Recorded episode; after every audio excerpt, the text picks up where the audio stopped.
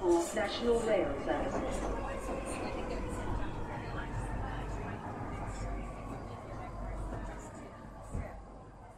Bine ai revenit în stația Londra. Eu sunt Manuel Cheța de la manuelcheța.com și tu asculti un român în Londra.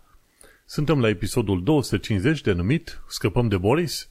În acest episod vreau să vorbesc despre primăvara sfaturilor și despre știri curente. Înainte de orice, vreau să fac un mic anunț. Podcastul de față este partea Think Digital Podcast Network și mă găsești pe Podbean, iTunes, Spotify, Radio.uk. Apropo, la Radio.uk, oamenii spun că au emisiunile alea de weekend dimineața de la ora 8 care par a fi interesante și mișto. La ora aia sunt la cafea undeva plecat, dar dacă ai ocazia, ascultă și tu și vezi ce se întâmplă pe la Radio.uk dimineața. Ci că au muzică gospel și creștină dimineața la ora 8 sâmbătă și duminica. Interesantă chestie. Și, bineînțeles, mă găsești pe christravel.com și, bineînțeles, pe YouTube. În continuare fac recomandare de carte The Brain de David Eagleman, dar fiindcă citesc cartea respectivă doar când mă duc la muncă și când mă întorc, o să pomenez de cartea asta de mult timp. The Brain de David Eagleman. Și, bineînțeles, recomand în continuare cartea The Intelligent Investor de Benjamin Graham, am ajuns deja aproape la pagina 350 din 600. E foarte faină cartea. Care fiecare dată laud niște oameni faini, cum sunt cei de la ROE Hub, The Romanian and Eastern European Hub, care se ocupă de suport pentru muncă și violență domestică și în ultima perioadă se ocupă și de sprijinul refugiaților din uh, Ucraina. Bineînțeles, mai lăudăm și The 3 Million pe Twitter, care fac un lucru foarte fain în apărarea drepturilor uh, europenilor, Desigur, e centrul Filia, care se ocupă de drepturile femeilor și eclair.org, conștientizarea problemei traficului de persoane. Și trebuie să conștientizăm și să acționăm în consecință. Și acum un mic intro legat de titlul, respectiv Scăpăm de Boris. E o știre pe aici pe undeva, în actualitatea britanică și londoneză, finalul lui Boris Johnson ca parlamentar. Și e o știre care duce la Sky News, care vorbește Partygate, Boris Johnson may have misled Parliament report.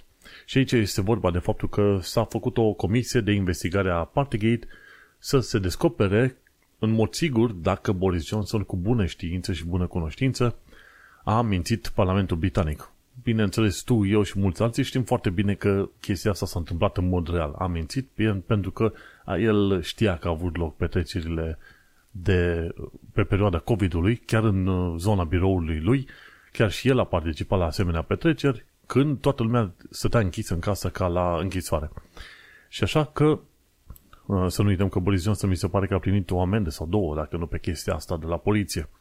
Așa că să nu uităm că de fapt omul nostru este un mincinos foarte mare și îți aduce aminte foarte mult de politicienii români care mint pe bandă rulantă uitându-te la tine, uitându-se la tine, la cameră, la ce vrei tu.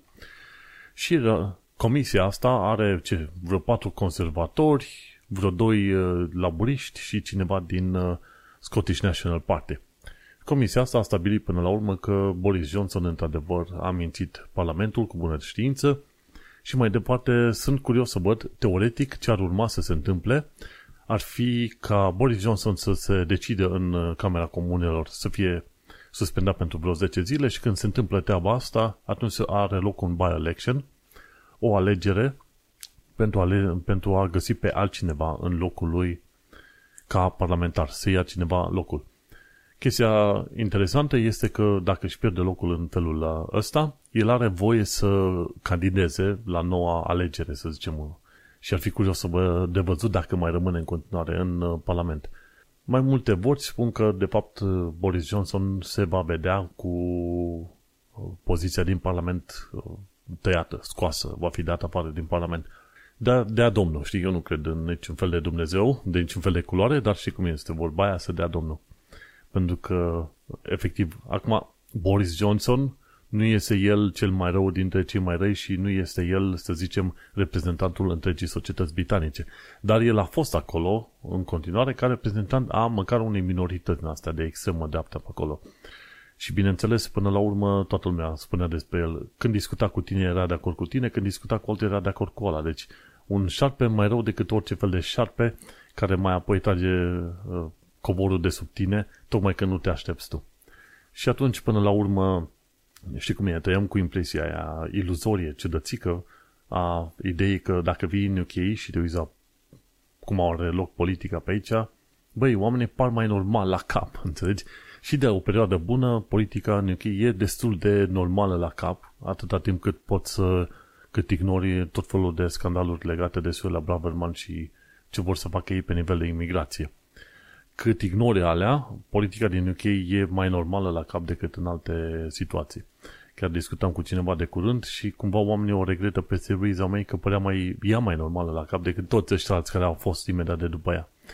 Și chiar și ziceau la un moment dat, într-unul dintre podcasturile mai vechi pe care le ascultam de la The Guardian, ziceau, cumva e în natura societății britanice să-i regrete pe ceilalți prim-miniștri care au fost. Dar până la urmă, uite că înainte de Rishi Sunak a fost, uh, am și uitat numele ei, o să-mi vină. E Liz, da, Liz, uh, Liz Truss. Nu regretă nimeni pe ea. Boris Johnson nu regretă nimeni pe el. Theresa May, da, cât de cât uh, până la urmă, comparativ cu restul, Theresa May părea de, de bun simț și, să zicem, uh, mult mai uh, level-headed sau balance, cum ai putea spune. Și, bineînțeles, să avem pe cineva ca Boris Johnson și așa mai departe. Deci, până la urmă, în mod normal, tot ce putea spune e că Partidul Conservator nu are nicio identitate în mod real. E orice despre orice și oricum, doar dacă e vorba să câștige voturi. Și asta este motivul pentru care, bineînțeles, și vor pierde la următoarele alegeri și eu nu o să votez cu conservatorii când va veni vremea să votez pentru alegerile generale. Din fericire am cetățenia britanică și pot vota la alegerile generale. Dacă ești român, asculti podcastul ăsta și nu contează, ori, în orice țară ai fi, dacă ai dreptul să obții rezidență temporară, după aia permanentă și după aia cetățenia, nu sta pe loc, ci fă actele, fă procedurile ca să ai, uh, să zicem, drepturile slash privilegiile respective.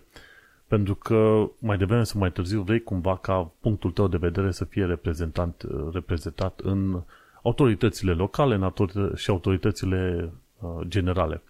Așa că fă bine de făți toate actele din cap până în coadă ca să știi că măcar un vot de-al tău, o vorbă de-a ta contează cât de cât în țara în care te-ai mutat. Bineînțeles, te integrezi, te naturalizezi ce vrei tu pe acolo, dar bineînțeles contează și să îți faci formele, bineînțeles, legale, dar și prin care tu să-ți poți transmite mai departe punctul de vedere și feedback-ul.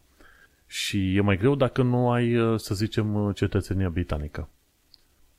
Asta fiind zise, îi dorim lui Boris Johnson uh, un șut puternic în partea din dos și mergem pe mai departe la informații practice. De curând, Sasha Yanshin a, a făcut un filmuleț nou despre Stock and Shares ISA pe 2023. Și el a povestit până la urmă care dintre platforme pot fi folosite destul de bine pentru 2023. Acum, în principiu, pentru cam toți anii în perioada asta. Despre ce este vorba în problema asta cu Stocks and Shares ISA 2023. Un ISA este Individual Savings Account.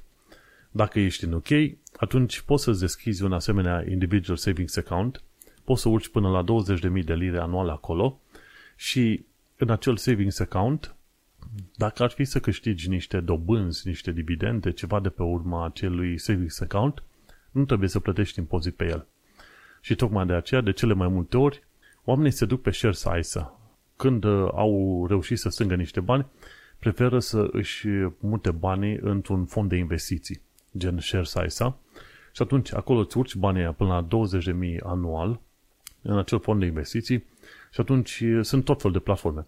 Poți să alegi între fonduri de investiții, gen, ce știu, S&P 500 de la BlackRock, iShares, ori poți să alegi să cumpere acțiuni, efectiv acțiuni. Bineînțeles, nu e recomandat să cumpere acțiuni pentru că sunt șanse foarte mari să pierzi bani. De cele mai multe ori, cei mai mulți oameni care cumpără acțiuni pierd bani. Pentru că e mult de învățat ca să știi că ai ales acțiunile potrivite și chiar și atunci când crezi că ai ales alea potrivite, sunt șanse mari să pice. Așa că de cele mai multe ori oamenii preferă să investească banii pe care îi strâng într-un fond de investiții, într-un uh, ceva numit index tracker și își iau un index tracker, ce știu, Global All Market sau S&P 500, toată lumea știe de S&P 500 și atunci bagă bani acolo în fiecare lună, 100 de lire, 50 de lire, 1000, cât au ei. Și atunci banii de-a lungul timpului, bineînțeles că vor câștiga vor genera, să zicem, la rândul lor dividende și alți bani peste, în așa fel încât, ce știu, bagi 1000 de lire acum și în 10-20 de ani de zile o să reușești să ai în loc de 1000 o să fie 3, 4, 5 mii prin fondurile de investiții respective. Ca și atunci când trimiți bani la pensia privată, știi, când participi la locurile de muncă, poți să urci o anumită sumă din salariul tău să fie trimisă către fondul de investiții, dar la pensie. Ceva de genul ăla poți să faci și tu cu alți bani pe care îi economisești tu deoparte. Și Sasha Ianștin a, pro, să zicem, a promovat vreo câteva platforme. Una dintre ele e Interactive Brokers. Platformele pe care le recomandă el sunt destul de ieftine, ca să zicem așa. Dacă te duci cu o platformă mai scumpă, cum e Hargreaves Lansdowne, cum sunt eu, plătești destul de mult pentru fiecare tranzacție 12 lire. Acum, pentru mine nu e așa problemă, pentru că nu fac tranzacții nici măcar o dată pe lună. Aștept să-mi strâng niște bani și fac o tranzacție poate chiar o dată la câteva luni, dacă e nevoie. Când mai am ocazia, urc bani mai des, dar pentru fondul de investiții și ăla e gratuit. Dar când uh, vrei să cumperi acțiuni, într-adevăr este foarte scump. Foarte scump comparativ cu restul, uh, să zicem, uh, platformelor. De-aia, de cele mai multe ori, să zicem, oamenii vor să se ducă pe platforme mai ieftine și una dintre ele Interactive Brokers. Mi se pare că ai voie să te duci foarte bine acolo, cum zice, pe Interactive Brokers, să alegi între fonduri, dar și acțiuni. O altă firmă la care poți să te duci e Invest Engine, după o altă firmă e Trading 212 și îți dă voie să cumperi și acțiuni acolo și este Vanguard care îți dă voie să investești doar în fonduri de investiții de la Vanguard. Și cred că cele, cei mai mulți oameni s-ar putea duce liniștii pe Vanguard. Pentru că mulți nu au chef și energia să învețe de acțiuni și cum să investească și cum să studieze acțiunile. Pentru că e foarte multă muncă pe acolo. Așa că mulți se pot duce liniștiți pe platforme gen Vanguard. Sau te poți duce Trading One-to-One, Invest Engine sau Interactive Brokers. Eu sunt pe platforma aia mai scumpă. De ce? Pentru că prefer să petrec mai mult timp să cumpăr cărți și să învăț și cine știe, un an, doi încolo, să înțeleg și eu cum să aleg o anumită acțiune, ca atunci, ca mai apoi să am un return on investment ceva mai bun decât doar dacă investești în uh, fonduri de în index trackers, în fonduri de investiții. Și cam asta cu Shares ISA pe 2023.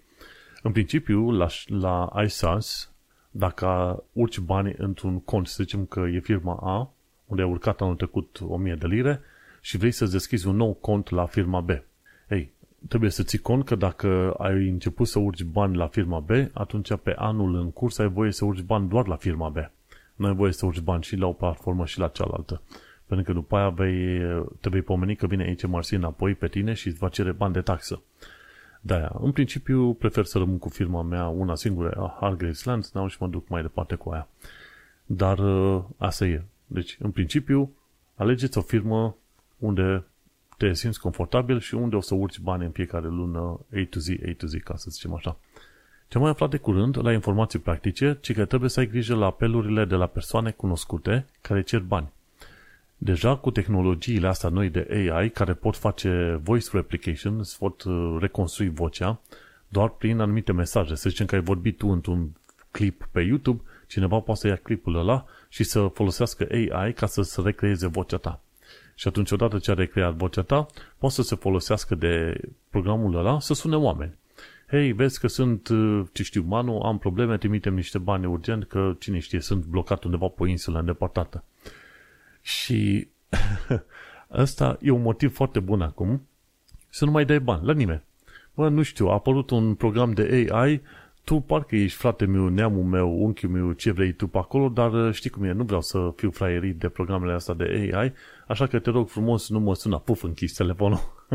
și iată, ai scăpat de oamenii care tot îți cer bani toată ziua, bună ziua.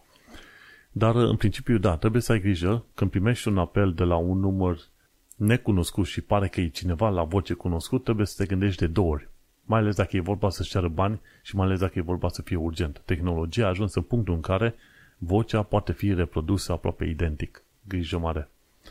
Bun. Ca sfat uh, practic, cum să obții un preț mai bun la factura de telefon și de internet?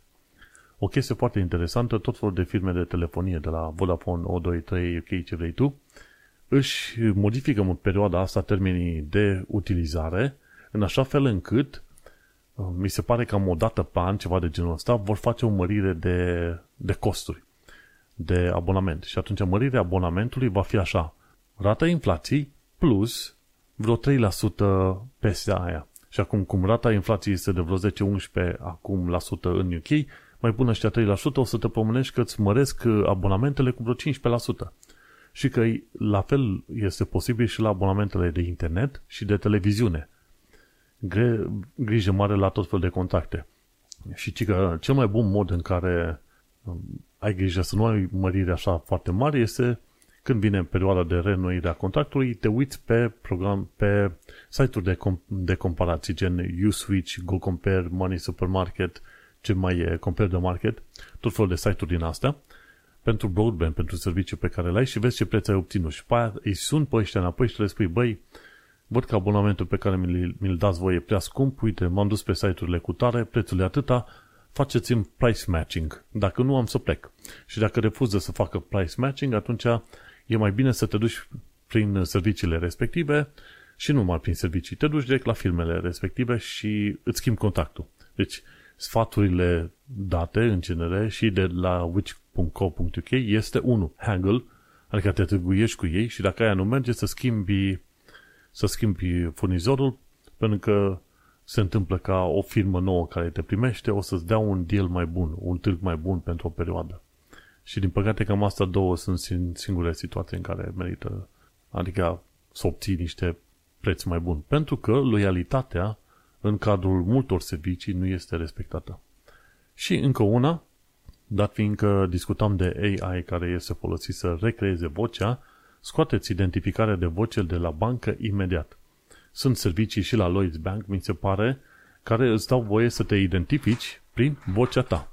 Și acum, datorită faptului că te poți identifica prin voce, dacă cineva poate să facă reproducerea vocii tale, poate să intre în contul tău, așa că trebuie să ai grijă foarte mare și să îți scoți identificarea de voce de la serviciile bancare sau oriunde ai tu și să pui multifactor authentication și cu ocazia asta să te ajute ceva mai mult când este vorba de, de protecție, ca să zicem așa. Și cam asta cu sfaturile practice. Hai să ne uităm mai departe la viața în Londra. Uite că avem câteva chestiuni interesante. Viața în Londra și în străinătate. Și uite, de curând am aflat că a fost un târg românesc în Bristol pe 5 martie, adică acum două zile, pentru că podcastul ăsta este înregistrat pe data de 7 martie 2023. Și a fost organizat de către Ștefănuț, Grădina Bunicii și Rock Connect, deci un mic târg uh, românesc.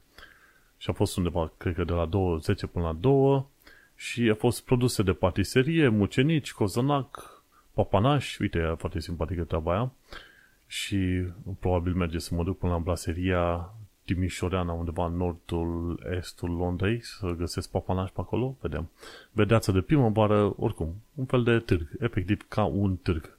Arată foarte fain și cârtici colagi, să nu uităm, fără nimic, fără cârtici colagi și, bineînțeles, afumături. Foarte fain uh, târgul respectiv. Ce am mai aflat uh, de curând? Că poți să te duci în șase locuri să bei ceai foarte, foarte mișto în uh, martie 2023 în Londra.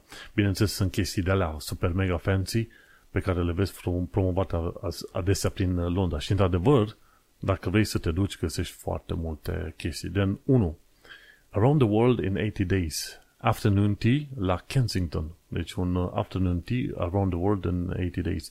Toate meniurile astea trebuie să te gândești că costă undeva între 50 și 80 de lire pe persoană când te duci. Deci dacă vrei să fii fancy, cu un afternoon tea în anumite chestii super uh, mega cunoscute, o să te coste pe fiecare persoană 50-70 de mii, 50-70 uh, de lire. Al doilea loc recomandat de cei de la Londonist este Mother's Day Afternoon Tea, uh, Mother's Day Afternoon Tea Experience at 108 Brasserie. Foarte fain acolo. Altul este Mother's Day Vintage Afternoon Tea Dance at St. Ermin's Hotel.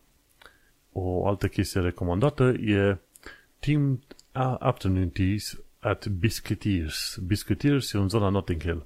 Deci și încă unul, Kota Afternoon Tea at Prince Akatoki. Și foarte interesant și asta, în zona Marylebone.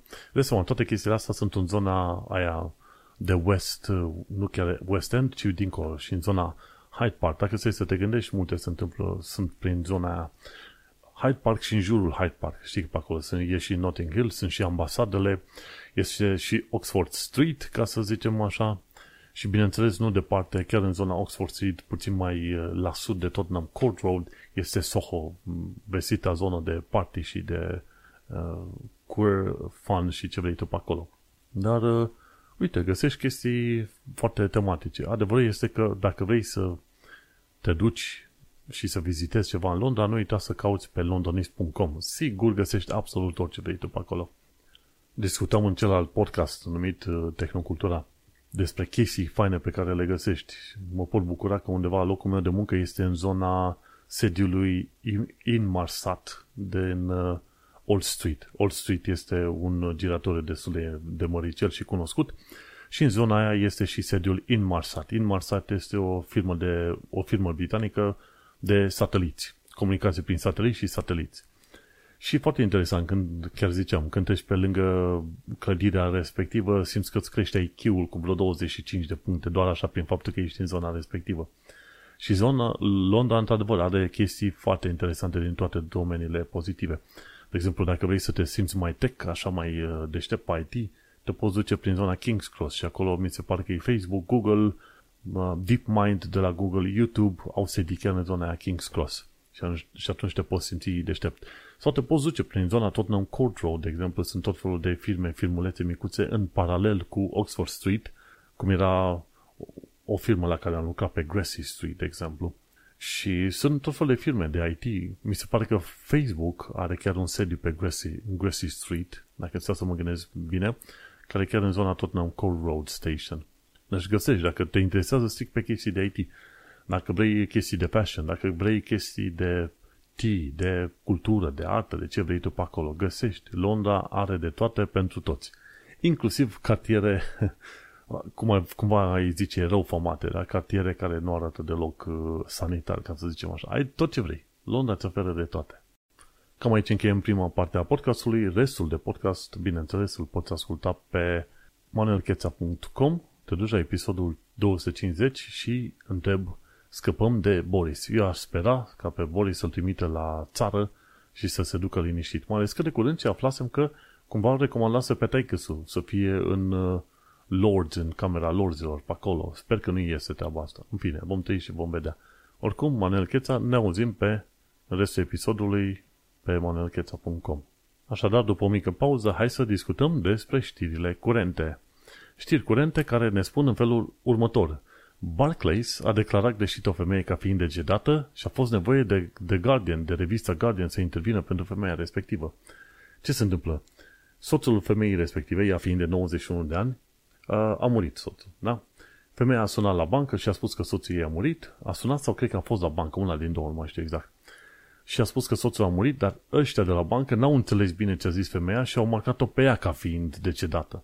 Și când au marcat-o pe ea ca fiind decedată, atunci n-au mai primit, n-au mai, au anunțat la Department of Work and Pensions și atunci nu s-au mai trimis pensiile pentru femei și au, contul a fost blocat și închis după aia. Ori asta este o prostie destul de mare. Ce fel de proceduri tâmpite au ei acolo de pot anunța ei ca bancă la Department of Work and Pensions că femeia a decedat când Department of Work and Pensions ar trebui să primească informația asta din altă parte. Deci ce protocoale există nu știu. Dar e clar că o prostie monumentală s-a întâmplat la banca Barclays. Și până la urmă s-a dus și fata, fica femeii, s-a dus și femeia respectivă să discute cu ăștia. Bă, vezi că m-ați marcat în mod greșit. Și Barclays n-a vrut să acționeze până când nu au început ăștia de la The Guardian să investigheze problema.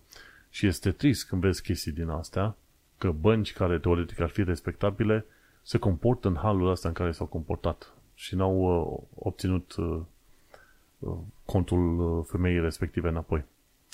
Și un lucru pentru care și cei de la Witchco UK și mulți alții militează este prezența sediilor fizice. Sunt foarte mulți oameni în vârstă, undeva după 70 de ani de zile, nu se mai descurcă cu tehnologia, nu aud bine la telefon și atunci au nevoie să se ducă în persoană undeva să-și rezolve problemele pentru bancă. Băncile au închis sedii fizice pe bandă rulantă, închid câte 5-10% aproape în fiecare an.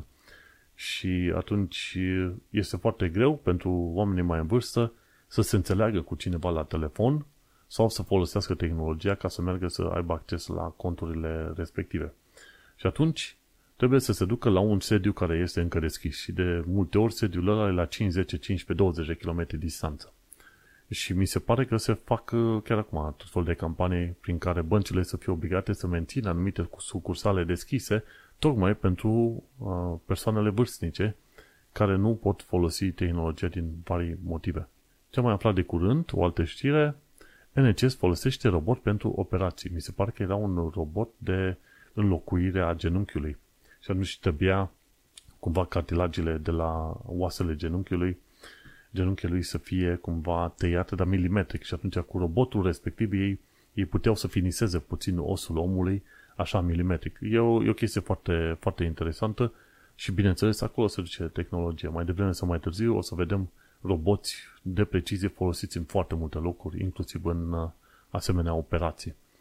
Ce mai aflat de curând este că problema mâncării din UK, respectiv faptul că magazine gen asta, Morrison's, Tesco, nu mai aveau roșii și anumite vedețuri și tot fel de, inclusiv ouă, nu mai sunt ouă cum le vrei tu de, de mult timp la Asda, e bine, tot, tot fel de probleme din asta sunt generate de mai multe lucruri la un loc. E gripa aviară, de exemplu, de aia nu mai găsești ouă din astea bio-eco.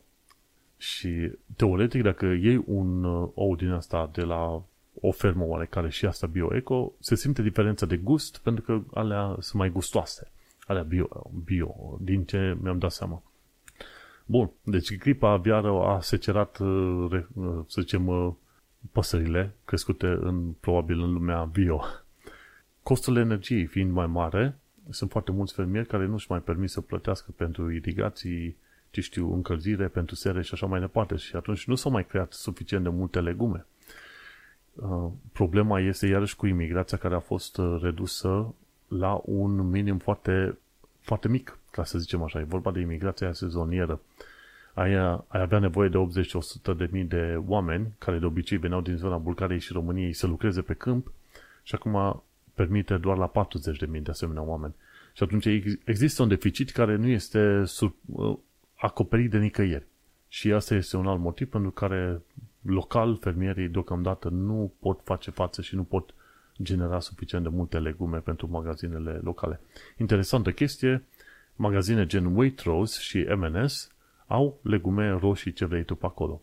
Și altă interesantă chestie, magazine gen Aldi, Lidl, Asda, care erau înainte mai ieftine, au ajuns să aibă tot felul de produse, poate chiar mai scumpe decât Waitrose și M&S. Și acele supermarketuri nici n-au roșii, pe cum au Waitrose și M&S. De ceva vreme, uite că Waitrose și M&S pare opțiunea mai normală când e vorba de cumpărături în UK. Și bineînțeles e vorba și de vremea proastă, care a dus la distrugerea unor recolte prin zona Marocului și Spaniei, deci n-a mai ajuns. Și bineînțeles mai e și Brexitul, care, vorba gurile rele spun, mai în mod normal, dacă nu era Brexitul, puteai primi destul de multe roșii din zona Olandei. Dar cum olandezii trebuie să noteze, să treacă prin birocrație extra ca să ajungă în UK cu marfa lor, au spus nu, preferă să-și vândă marfa prin Uniunea Europeană, deși Brexitul este. Nu e Brexitul motivul principal, dar Brexitul este o altă durere pe lângă alte chestii care se întâmplă. Și uite cum uh, Brexit, the gift that keeps on giving, în continuare, the gift which gives on, keeps on giving, cred că asta e expresia potrivită în engleză. Noxul nu va fi banat, știi? Uh, te duci câteodată pe la colțul de străzi și vezi că sunt tot fel de butelii din alea micuțe cu oxid de azot folosite pentru frișcă sau ceva de genul ăsta. Și sunt folosite de către tot felul de oameni să se dogheze. Umflă chiar și baloane, că la un moment dat vedeam și oamenii adulți în toată regula și m-am uitat mai, mai lung și mai urât la vreunii că sugeau din baloanele alea și au cerut scuze. Hai de capul meu. Am trecut pe lângă ei, m-am dus după, după încolo. Deci, dar uh, a fost o discuție în Parlamentul Britanic dacă să interzică noxul și așa mai departe. Păi acum ce faci? Interzici aerul, interzici cuțite, interzici orice. Sunt probleme de societate mult mai complicate decât uh, noxul ăsta. Și bineînțeles, ceea ce duce omul să folosească noxul pentru a se droga. Acolo trebuie să te gândești foarte bine, știi? Și, dar fiindcă guvernul conservator a arătat că vrea să meargă pe măsuri din astea chiar și extreme, ca să arate că ei sunt, uh, sunt dispuși să ia măsuri dure, uh, nu mă aștept să fie o soluție reală construită prea curând. Soluțiile reale implică educație, investiție în societate, în comunitate, în ce vrei tu acolo. Iar conservatorii nu. Ei merg pe înăsprirea legilor și pe, pe chestiunea asta, ce știu, verdicte, închisori mai mari, mai puternice, mai ce vrei tu, pe pedepsire, în loc să meargă pe educare. Ok? Și atunci nu vor ajunge pe nicăieri, pentru că nu ajută societatea așa cum ar trebui să fie ajutată. Ce mai aflat de curând este că în Londra vor fi puse vreo 300 de ecrane e-ink pentru tabelele de transport. Primele vor fi puse pe ruta de autobuz 63. E-ink sunt, nu știu dacă ai văzut, sunt tablete din asta de citit cărți cu e-ink. Și alea folosesc chiar, cred că, materiale feromagnetice, ceva de genul ăsta, știi? Ai nevoie de baterie doar ca să schimbi textul de pe, de pe ecran. În rest, ecranul respectiv rămâne așa cum este și reflectă lumina foarte fain, aproape ca o, îi zice e-paper, știi cumva, e-ink, e-paper.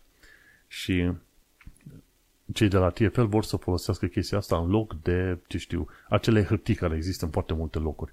Și atunci, asemenea, ecrane ar, ar fi foarte bune, pentru că la un moment dat le poți actualiza prin Wi-Fi, prin wireless și nu mai trebuie să vină cineva să pună foile să le scoată, să pună să le scoată. Și acele ecrane e-ink ar putea fi chiar foarte utile în uh, multe situații. Bun, ce mai aflam de curând este că au loc multe proteste în UK, întotdeauna au loc proteste și prin Londra și ceea ce mă bucur, e un lucru chiar fain, foarte fain. Și mai nou este marșul împotriva violenței domestice. Și e vorba de faptul că în societatea britanică și în poliție și așa mai departe, nu se face, conform uh, celor spuse în proteste, nu se face suficient pentru a proteja femeile. Și atunci se, face, se fac asemenea proteste. Chiar la un moment dat era, cine zicea, Melanie B., care este fostă, fostă Spice Girls, chiar spunea într-un interviu de curând cu BBC sau Sky, nu știu cu cine exact, hai să văd imediat, cu BBC, și a spus că ea nu are încredere nici în zilele noastre să raporteze la poliție când este vorba de violență domestică. Și atunci, îți dai seama, sunt protestele astea. Și chiar chiar spun femeile de aici din vest, măi, dacă noi avem asemenea probleme aici în vest, nici nu vrem să ne gândim, adică ne gândim, dar nici nu-ți poți imagina cât de rău poate să fie în țări din estul Europei, de exemplu, cum e România, în Bulgaria, sau în alte zone, gen Rusia și alte direcții, nu? Și atunci, în continuare, sunt aceste proteste, marș împotriva violenței domestice.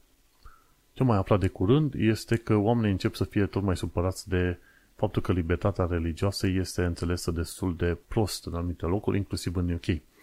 Și e vorba aici de un, uh, un tip evreu, Yehud, Yehudis Fletcher, care zice, băi, nu este ok să, fol- ca, să folosești libertatea religioasă pe motiv de a bloca dreptul la educație.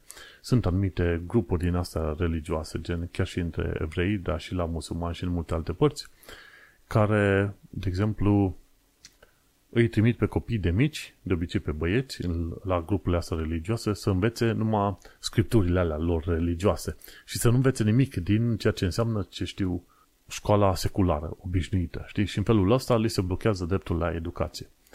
Și tipul ăsta, care e evreu la rândul lui, zice, măi, nu este ok ca școlile religioase în uh, secta asta hasidică, a, sau în grupa asta hasidică a evreilor, să nu permită accesul la educație normală a copiilor. Și la fel se întâmplă că și la musulman la un moment dat pe, există școli musulmane în care îi învață numai chestiuni legate de religia musulmană, dar nu îi învață ce știu, matematică, știință, fizică, ce vrei. Și și acolo, și acolo oameni din uh, comunitățile respective la fel se plâng, băi, nu este ok să folosești ideea asta de libertate religioasă pentru a bloca accesul copiilor la, la educație. Și sunt curios să văd ce să facă și guvernul UK. Guvernul UK de obicei este inițial cam hands-off. Nu se bagă în foarte multe chestiuni din asta, știi? Și fiind cam hands-off, uh, are și drawbacks sau minusuri, pentru că anumite grupuri până la urmă cam își fac de cap și nu țin cont de efectiv de spiritul și, să zicem, uh, litera legii pe aici prin UK. Bun, ce mai aflat de curând este că, nu, guvernul UK este hands-off, dar mai aflat și că poliția nu mai face față. Dar fiindcă nu au fost suficient de mulți, multe investiții, nu s-au făcut verificări efective la numărul de polițiști care ar trebui să fie corecți și de bun simț în poliție, polițiștii ajung să fie dați afară pe bandă rulantă pentru că au făcut tot fel de măgării și uh, știi cum, they overcome, uh, overstay their welcome, au stat prea mult cum nu trebuia să stea, așa mai departe. Și uite-te că poliția nu mai face față și din alt motiv, pentru că li s-a cerut ca prioritar să rezolve și să se implice mai mult în probleme legate de violența domestică. Ceea ce este ok, numărul de cazuri și de investigații a crescut în direcția aia, a crescut și pe alte chestii gen, uh, uh, să zicem, uh, violent robbery, dar, în schimb, n-au mai investigat și nu se mai interesează de furtul, de exemplu. Sau când vine cineva cu cutter și îți fură bicicleta din fața ta sau îți fură de sub mașini sau ce vrei tu pe acolo, poliția nu se mai uh, bagă în, uh, în cazurile respective așa de mult. Chiar le spune oamenilor, nu avem motiv suficient, nu avem date suficiente să investigăm. Deși sunt uh, oameni care, efectiv, uite, am aplicația asta, știu care, văd unde e telefonul meu, e la persoana cu tare. Te rog, vină și intervine. Și poliția nu intervine. Ceea ce este un lucru foarte trist. Curioasă chestie, am venit în 2015, zic, mă duc într-o țară stabilă, celei tu, ca să descoper că am nimerit într-una dintre cele mai turbulente perioade, probabil, din ultimii, ce știu, probabil chiar și 50 de ani de zile. În afară de Troubles, ok? În afară de Troubles, am nimerit în perioada asta 2015-2020 și ceva, una dintre cele mai turbulente perioade. Știi cum e? Fiecare cu norocul ca să zicem așa. Uh, nu înseamnă că experiența mea personală este rea, pentru că experiența mea personală este foarte bună și în niciun caz nu este, să zicem, nu te poți lua exact după mine ca să știi cum e viața pe UK. Deci cazul meu e total aparte, diferit, e, sunt ok, n-am nicio treabă, știi? Dar eu raportez pe mai departe ce citesc și ce văd de pe la oameni. Și ce am mai aflat de curând este că autoritățile gen MI5 și poliția nu au acționat la timp pentru a preveni atacul terorist de la Manchester Arena. Uh, mi se pare că în 2016-2017 a fost un atac terorist, cred că în 2017, la Manchester Arena, zeci de oameni au fost omorâți, alte zeci răniți. Și din tot fel de filme ți-ai fi putut da seama, băi, toți reprezentanții de securitate și ce vrei tu pe acolo ar fi putut interveni până când uh, tipul ăla a explodat bomba și a murit și el și alți, alți oameni și copii printre ei și tot, știi? Dar nu, n-au făcut. Ei, uite-te că de atunci încoace s-au mai uh, îmbunătățit verificările și ce vrei tu, dar uh, nu. Nu s-a făcut ce trebuia făcut la momentul potrivit. Și să nu uităm că în UK în continuare trăiești cu riscul de atacuri teroriste. Chiar dacă UK-ul ar fi fost o țară cea mai simpatică și cea mai cu minte, până la urmă tot ai fi văzut asemenea atacuri pentru că UK are, să zicem, uh, reach sau uh, atinge multe părți ale globului, are istoricul imperialist, are legături bune cu americanii și atunci te cam face țintă vrei nu vrei, ca să zicem așa. Și uite cum, vrei nu vrei, uite că am ajuns la final de știri. Suntem deja destul de târziu, ca să zicem uh, așa, în ziua în care înregistrez podcastul, e cam al doilea job al meu pe ziua respectivă. Termin munca obișnuită pe la vreo 6 seara, 5 jumate, 6, 5, depinde de întâmplări. După aia mă pun să fac astea două podcasturi și poate pe la ora 12 noapte mai scap și eu. Suntem acum la final de episod, episodul 250. Mulțumesc că m-ai ascultat. Sper, sper să scăpăm de Boris. Dacă da, atunci ar fi foarte bine. De ce nu? Trimite și mie părerea ta pe manuelcheța.com și mai discutăm și mai vedem. Eu sunt Manuel Cheța de la manuelcheța.com iar noi ne auzim pe săptămâna viitoare. Succes! Change here for National Rail Services.